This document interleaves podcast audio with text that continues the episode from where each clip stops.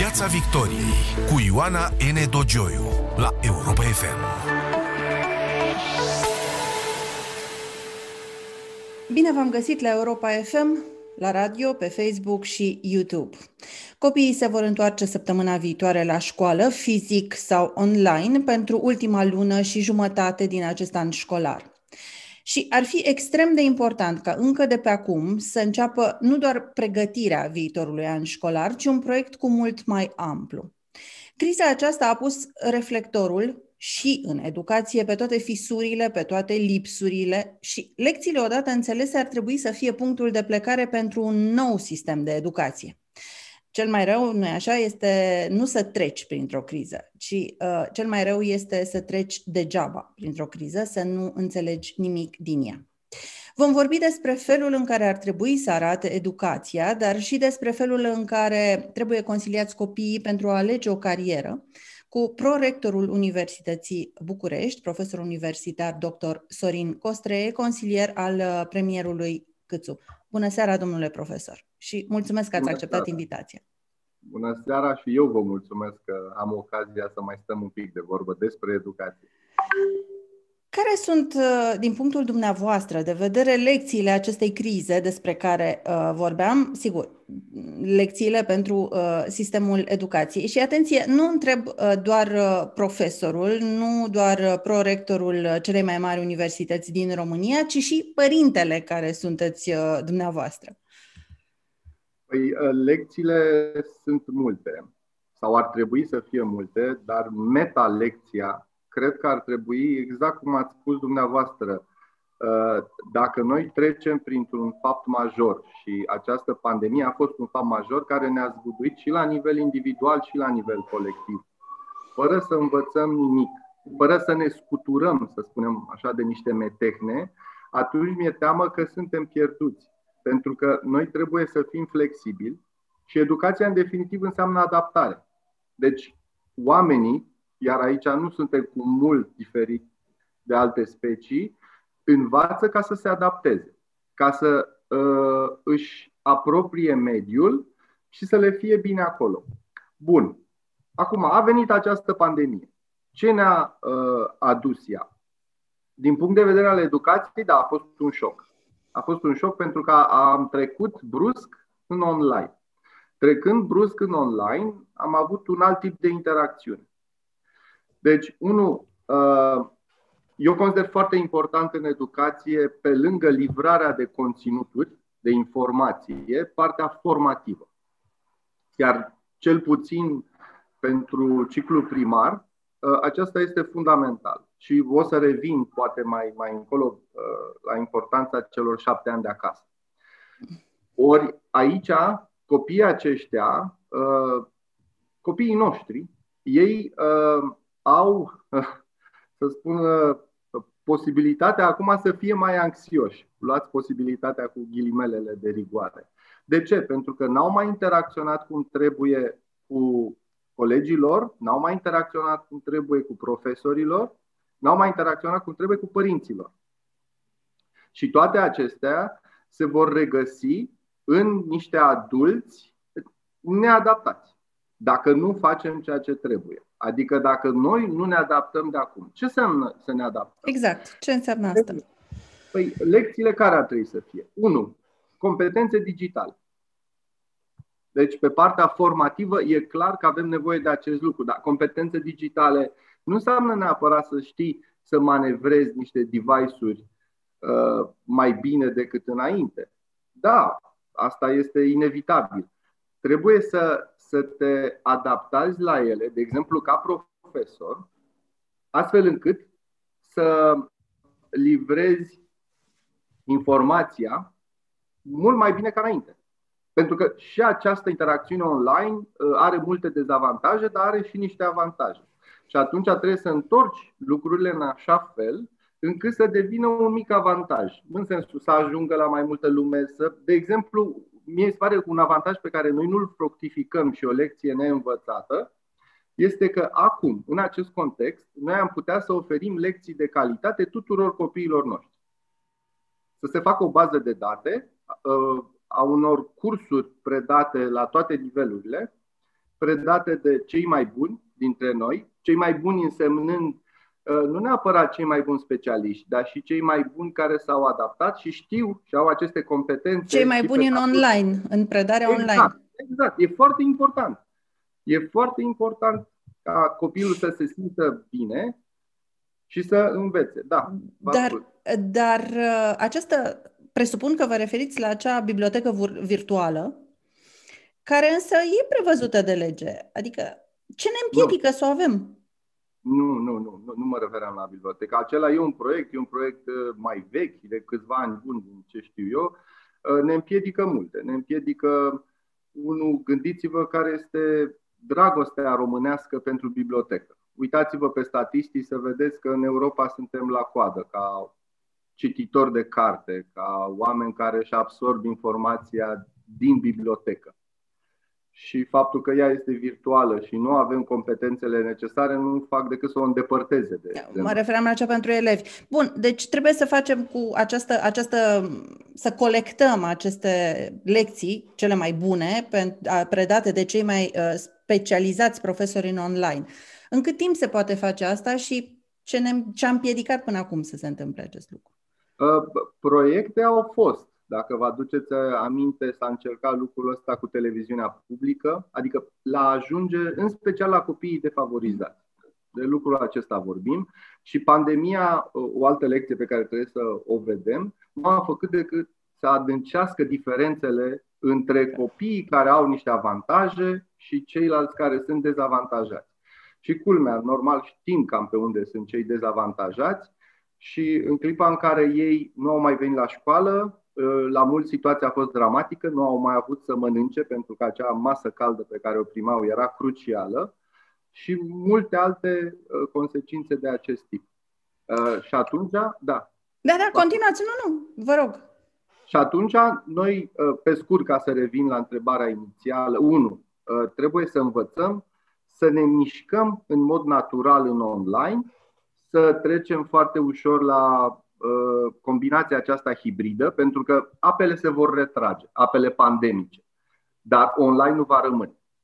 Uh, și cred că uh, noi de acum încolo vom, vom uh, funcționa, să spun așa, uh, într-un context hibrid, adică ședințe, ore, cursuri se vor face și după pandemie și după ce nu vom mai avea mască și distanțare socială și în online. Pentru că ne-a arătat că online-ul pe alocuri este bun. Adică vă spun... Uh, pe care locuri? Că asta nu înțelege.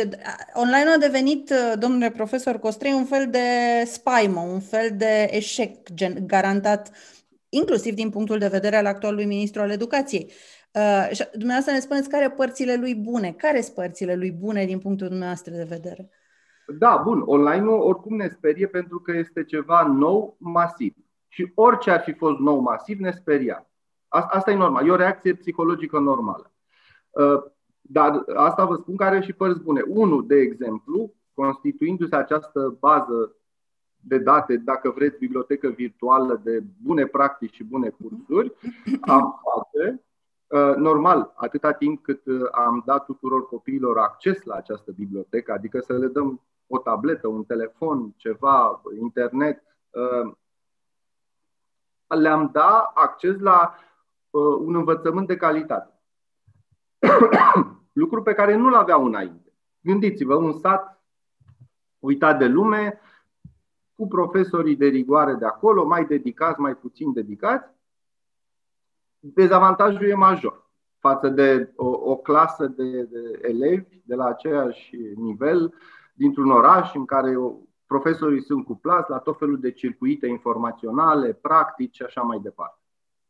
Oricum, în contextul acesta, tocmai aceia, uh, acei copii au fost loviți, pentru că ei nu aveau nici instrumentele necesare, nici practicele necesare și uh, ceea ce mi s-a părut uh, pe alocuri un pic absurd, este că ă, tocmai școala lor s-a închis.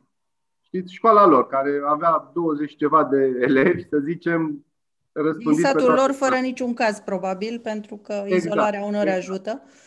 Deci o altă lecție la care a încercat să, să facem ceva, dar aici a fost și o rezistență a sistemului, e descentralizarea.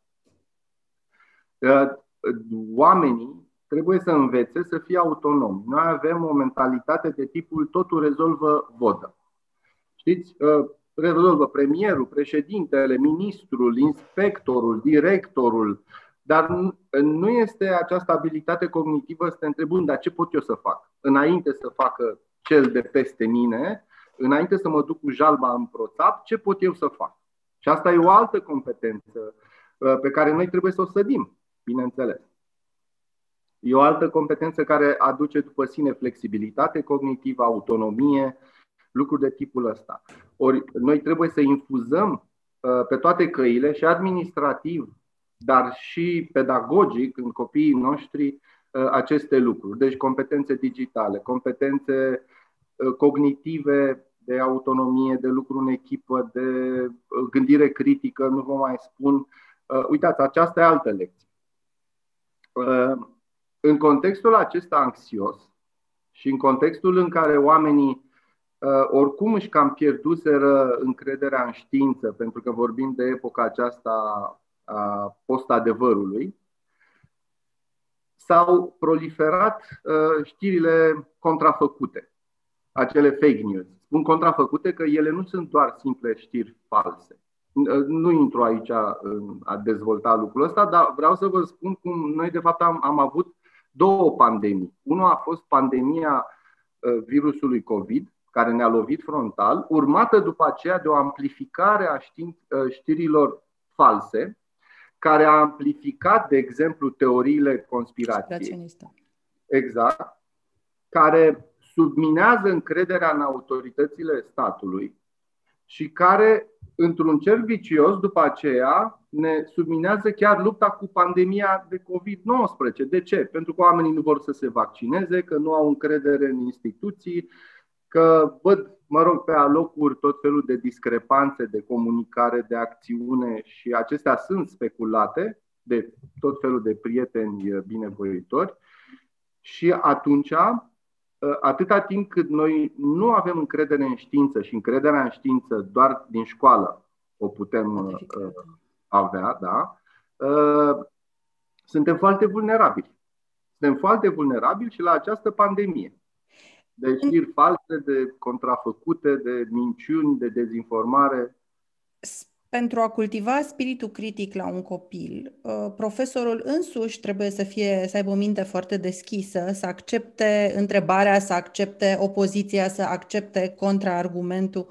Uh, oare faptul că noi în școală, nu, din școală, nu ies copii cu acest tineri, cu acest spirit critic, este în primul rând o consecință a faptului că profesorii înșiși au această problemă da. și nu de acolo trebuie să plecăm și în cât timp oare se poate corecta, că sunt generații întregi de profesori în, în da, această da, situație. Aici uh, eu văd un plan masiv de schimbare a mentalității uh, în sensul în care trebuie o infuzie bună de data asta, virusați în primul rând profesorii cu gândire critică cu competențe digitale, cu abilități pedagogice. Deci un, un pachet de, de, de cursuri la care ei să fie supuși, în primul rând profesorii, uh, și după aceea, bineînțeles că virusurile acestea bune se vor duce mai departe la copii și se vor duce mai departe în societate. Acum, uh, gândiți-vă, noi vorbeam de acești copii creativi, inovativi, uh, critici. Ei sunt incomozi Înțelegeți? Ei uh, în clasă uh, nu sunt stimulați. De obicei li se spune, mai vezi tu pe cineva care face așa? Exact, exact. Deci, ei trebuie să fie trecuți acolo și băgați cu ceilalți. Ori, să fie tunși și egalizați. Exact. Păi da, înregimentați. Înregimentați, da, da, da. Ori noi trebuie din contră să luăm pe fiecare în parte în funcție de potențialul lui și să-l stimulăm. Unii merg mai repede, unii merg mai încet. Uh, știți, e un, un proverb, uh, cred că african, care spune dacă vrei să ajungi repede undeva, mergi singur. Dacă vrei să ajungi în siguranță, mergi cu mai mulți. Noi ce vrem să facem acum? Eu cred că trebuie să mergem în siguranță și atunci trebuie să mergem cu toți. Aici e și problema cu uh, învățământul, mă rog, cu orele remediale. Care au fost înțelese strict ca ore de recuperare. Dar remedialul e altceva. Remedialul este o privire asupra sistemului în care eu uh, acționez diversificat în funcție de uh, nevoia această copilului. Bine, exact, de, de personalități pe care avem acolo, mugurii aceștia care cresc fiecare în, în modul lor. Adică uh, remedial poate să fie și un copil foarte dotat, să-l duc spre excelență, să nu-l las în zona de, hai să spunem, mediocritate, de medie.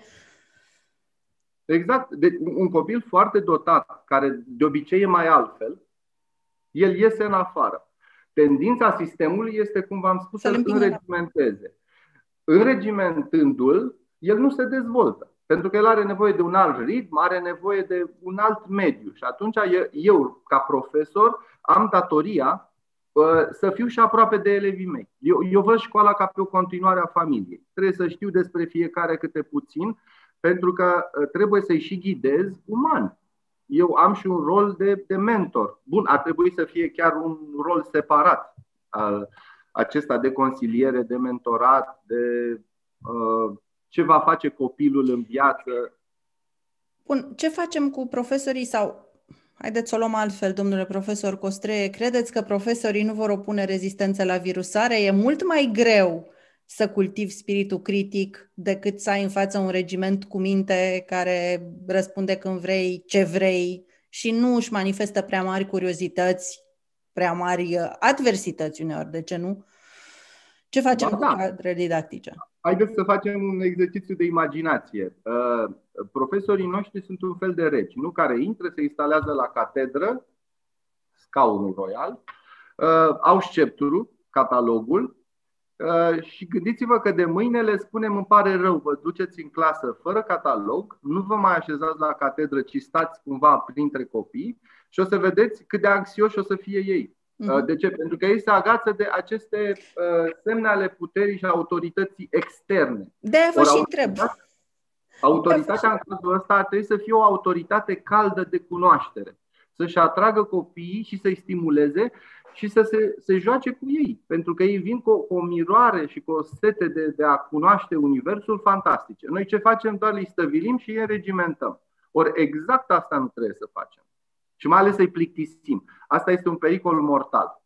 Deci, uh, am mai și scris despre asta de plictisul școlii românești. Știți, de acel profesor care vine uh, îngândurat, bun, poate are tot dreptul să vină, care are salariu mic, care are norma mare, că dar uh, în clipa în care el vine acolo, el transmite această stare către ceilalți. Plictisul e molipsitor, după cum și entuziasmul e. E molipsitor.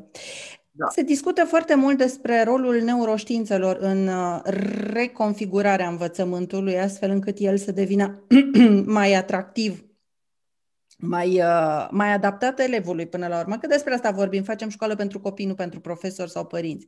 Facem pentru copil și pentru formarea lui.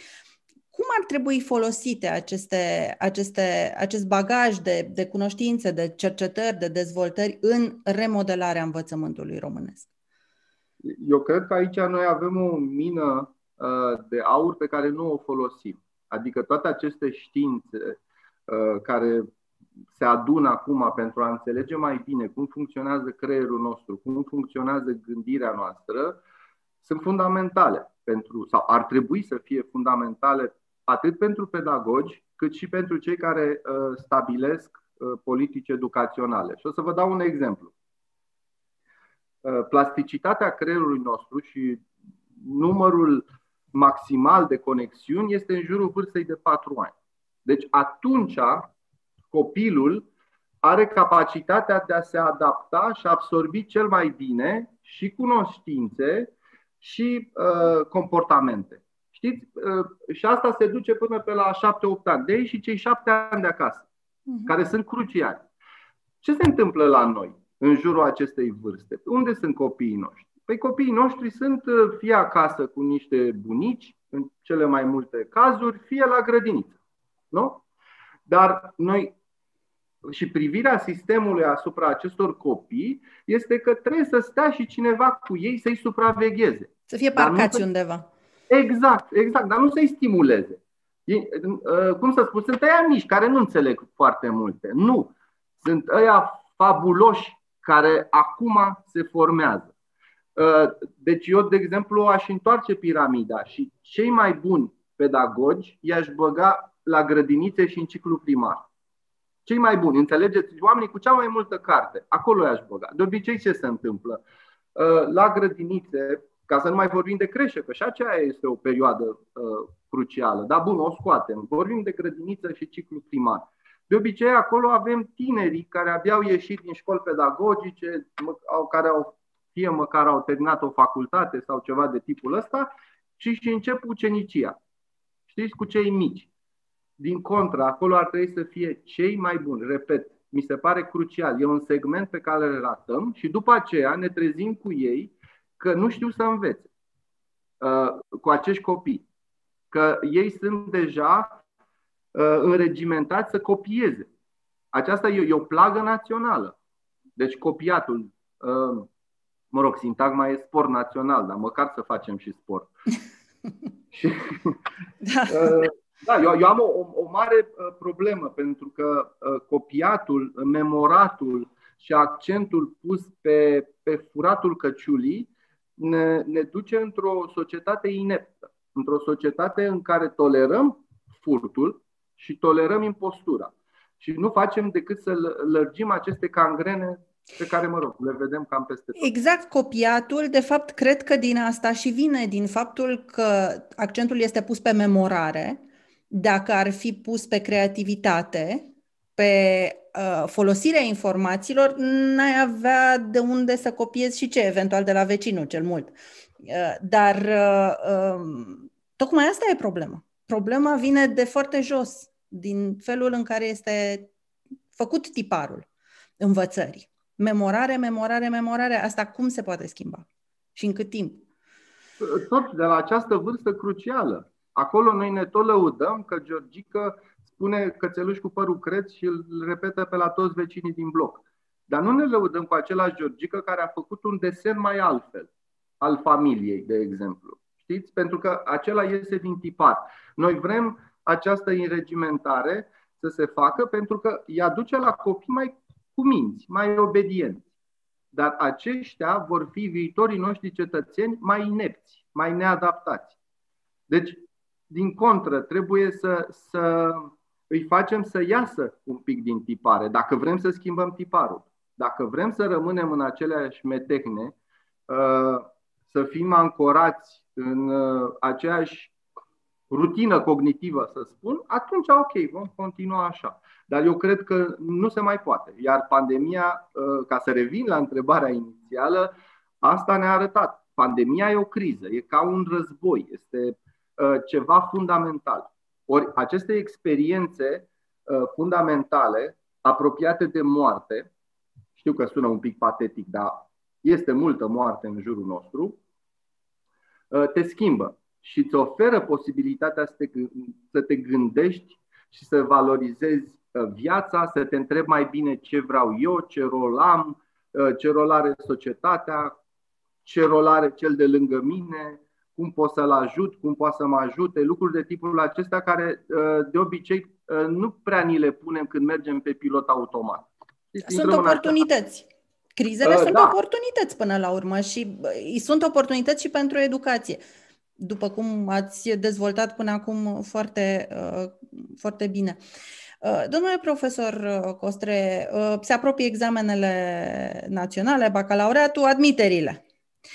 Există o categorie de copii, de tineri, uh, să zic eu, norocoși, care știu foarte clar ce vor să facă, căra, pentru care drumul, bun, uneori nu pentru că și l-au dorit, ci pentru că sunt împinși în direcția aia, dar în mod cert știu ce vor să facă. Alții care însă ezită. Ezită între multe discipline, între multe posibile cariere, între diverse variante de studii trebuie consiliat, cum trebuie ajutat un, un tânăr să-și găsească drumul? În ce fel poate părintele să fie constructiv până la urmă? Uh, aici, principala construcție pe care poate să o facă un părinte e să, să uh, ajute să aibă niște copii autonomi. Uh, o greșeală fantastică și comună a părinților este să-i facă dependenți de ei. Afectiv, financiar, social, nu mai știu eu ce feluri. Deci primul lucru este să fie autonom. Și uh, o greșeală, de exemplu, pe care o văd în mulți dintre studenții mei, este că ei vin să facă o facultate uh, inerțial. Pentru că așa i-a împins uh, familia, societatea, dar ei nu, nu vor cu adevărat să facă lucrul ăsta. Bun, ei nu știau cu adevărat ce vor face. Deci, unul este lipsa de informare a ceea ce urmează. Știți, sunt uh, informații vagi așa pe care le avem, le mai auzim de la un coleg, de la un prieten, de la părinte, de la bunic și da, mă duc să fac ceva. Uh, poate pentru că tata e sau mama e sau exact, bunicul a da, fost da, și mă poate da. ajuta în carieră. Adică una e să pornești de unul singur, alta e să fii sub aripa părintelui de aceeași meserie. E un adevăr și aici. Uh, iar eu sunt pentru performanță și performanță nu poți să faci decât dacă faci uh, ceea ce vrei să faci. Ori mulți vin doar pentru diplomă. Deci ei sunt la o facultate pentru facultate, dar nu pentru facultatea aceea. Înțelegeți? Și nici nu știu bine ce vor să facă, dar merg inerțial, o să aibă o diplomă și asta, mă rog, îi ajută la angajare pe mai departe. Nu, tu trebuie să, să te duci acolo unde te poți dezvolta. Și atunci, revenind la întrebarea dumneavoastră, uh, da, la nivel uh, uh, preuniversitar stăm foarte prost. Deci, din câte știu, eu un consilier psiholog la 2000 de copii, ceea ce este enorm. Deci ar trebui să fie la cel mult câteva sute. Pentru că trebuie să-i cunoști, așa cum vă spuneam, trebuie să ai o, o relație cât de cât uh, apropiată cu acei copii, să le știi uh, dorințele, putințele, uh, visele și așa mai departe. Și atunci acest rol uh, trebuie jucat unul și instituțional, dar uneori uh, trebuie să ne ajutăm la nivelul societății și atunci să identificăm oameni care cunosc uh, sistemul și care poate să ne îndrume copiii noștri, pe, să îndrume pe copiii noștri. Și de obicei, lucrurile astea, da, se întâmplă inevitabil, uh, uh, fie când se face uh, saltul către liceu sau de la liceu la facultate sau de la facultate mai, mai departe. Dar vă spun, eu am văzut cazuri dramatice de oameni care, de exemplu, au făcut medicina, asta înseamnă șase ani de facultate cu cinci ani de rezidențiat și după aceea și-au dat seama că nu e de ei. Ori asta e tragic, au pierdut 11-12 ani din viață. Bun, au pierdut în sensul că între timp puteau să facă, facă ceva altceva. care chiar le-ar fi făcut plăcere și atunci ar fi făcut mult mai bine. Există copii, poate cea mai rea este, este situația uh, copiilor care au o anumită vocație, dar care se izbesc de întrebarea și cum o, din ce o să trăiești. Uh, este una din uh, întrebările pe care le pui unui copil, uh, părintele poate să o pună unui copil care vrea să dea, de exemplu, la filozofie. Da, Un... păi, de asta am și râs, că aici eu am fost în situația asta. Uh, pentru ascultătorii noștri, uh, domnul uh, profesor Costre este la Facultatea de Filozofie și asta predă. Um, cum, cum poți să faci echilibru între vocația? Sunt copii care au această vocație, în mod cert, și uh, perspectiva destul de incertă, pentru că în afară de carieră didactică, după aceea nu prea e nimic uh, cert, nu prea e nimic uh, bine stabilit în cazul unei astfel de facultăți. Nu ești ca medicul, ca inginerul, ca... Da, sunt zone academice care nu ți oferă o meserie certă. Eu vin dintr-o astfel de zonă, poate cea mai incertă. Deci, uh, filozofia este poate zona cea mai vagă. Te întreabă cineva ce ești, filozof? Mă rog, percepția comună, cred că este a, știți, ciobanului care stă și se gândește se la nemurirea sufletului. E, exact asta nu facem noi. Uh, dar acum revenim. E o nevoie și tot din, dintr-o nesiguranță a noastră vrem să ne ancorăm copiii în meserii. Uitați-vă la societatea noastră. Noi nu avem tipul ăla de flexibilitate în care uh, un angajat uh, se mută în funcție de oportunități, dintr-un oraș în altul, își schimbă chiar și domeniul, cam ceea ce se întâmplă în, în statele clar mai, mai dezvoltate. Nu, noi ne căutăm ceva pe viață. Știți? Uh, și asta arată o lipsă de flexibilitate și adaptabilitate care ne vine din educație. Ori, uh, crezul total aici este eu nu să caut o meserie, ci să caut să fiu bun. Și nu pot să fiu bun uh, decât dacă fac ce îmi place. Știți, era cineva întreba care este secretul vieții și Răspunsul a fost secretul vieții e făcut din uh, doi pași. Primul pas este să faci ce-ți place. Pasul doi este să găsești pe cineva care să te plătească să faci ce-ți place. Deci eu, unul personal, sunt pentru a-ți urma setea. Problema este că uneori copiii uh, sunt foarte însetați dar uh, ei ar bea de toate. da, nu știu de ce le e sete anume. Exact. Și atunci e foarte greu să le spui și ai o mare responsabilitate când le spui du-te, fă drept, du-te, fă psihologie, fă filozofie, fă fizică sau mai știu eu ce. Pentru că trebuie să vezi dacă cu adevărat aceea e sete. Pentru că setea poate să fie o sete de moment, uh, de genul este foarte bun la, la biologie, dar de fapt, să dai seama că nu este făcut pentru biologie. De, de exemplu, uh, un exemplu personal în cazul meu. Uh, eu eram bun la matematică, dar nu eram atât de bun la matematică ca să fac matematică, că eram virusat cu întrebări filozofice. Ce este numărul, ce este o funcție? Și colegii mei, uh, care după aceea chiar au făcut matematică, erau mult mai performanți, că ei nu aveau această metagândire. Ei rezolvau Uh, teoremele. Exercițiu. Exact. Da. Asta trebuie să se întâmple. Uh, și atunci, la o privire, uh, cum să vă spun, ia, tatăl meu a făcut matematică, deci puteam să urmez nu, uh, această tradiție, să spun. Dar la o privire mai atentă, uh, mi-am dat seama în clasa 11 că nu sunt făcut pentru asta. Fix din, din uh, această diferență pe care o observam când mergeam pe la Olimpiade între mine și ceilalți colegi care ei nu aveau astfel de, de probleme. Și atunci am început să mă gândesc, dar pentru ce sunt bun? De ce atâtea deceuri? Știți? Care, uh, Facultatea de deceuri. Exact. nu, dar deceurile trebuie încurajate. Da, sigur. Deci, tot acest nivel metacognitiv e fundamental. Asta uh, este minunea vieții noastre. Prin asta noi ne, ne deosebim de, de celelalte specii și prin faptul că putem să ne rescriem uh, software-ul mental cu propriul cap. Facultate în țară sau facultate în străinătate?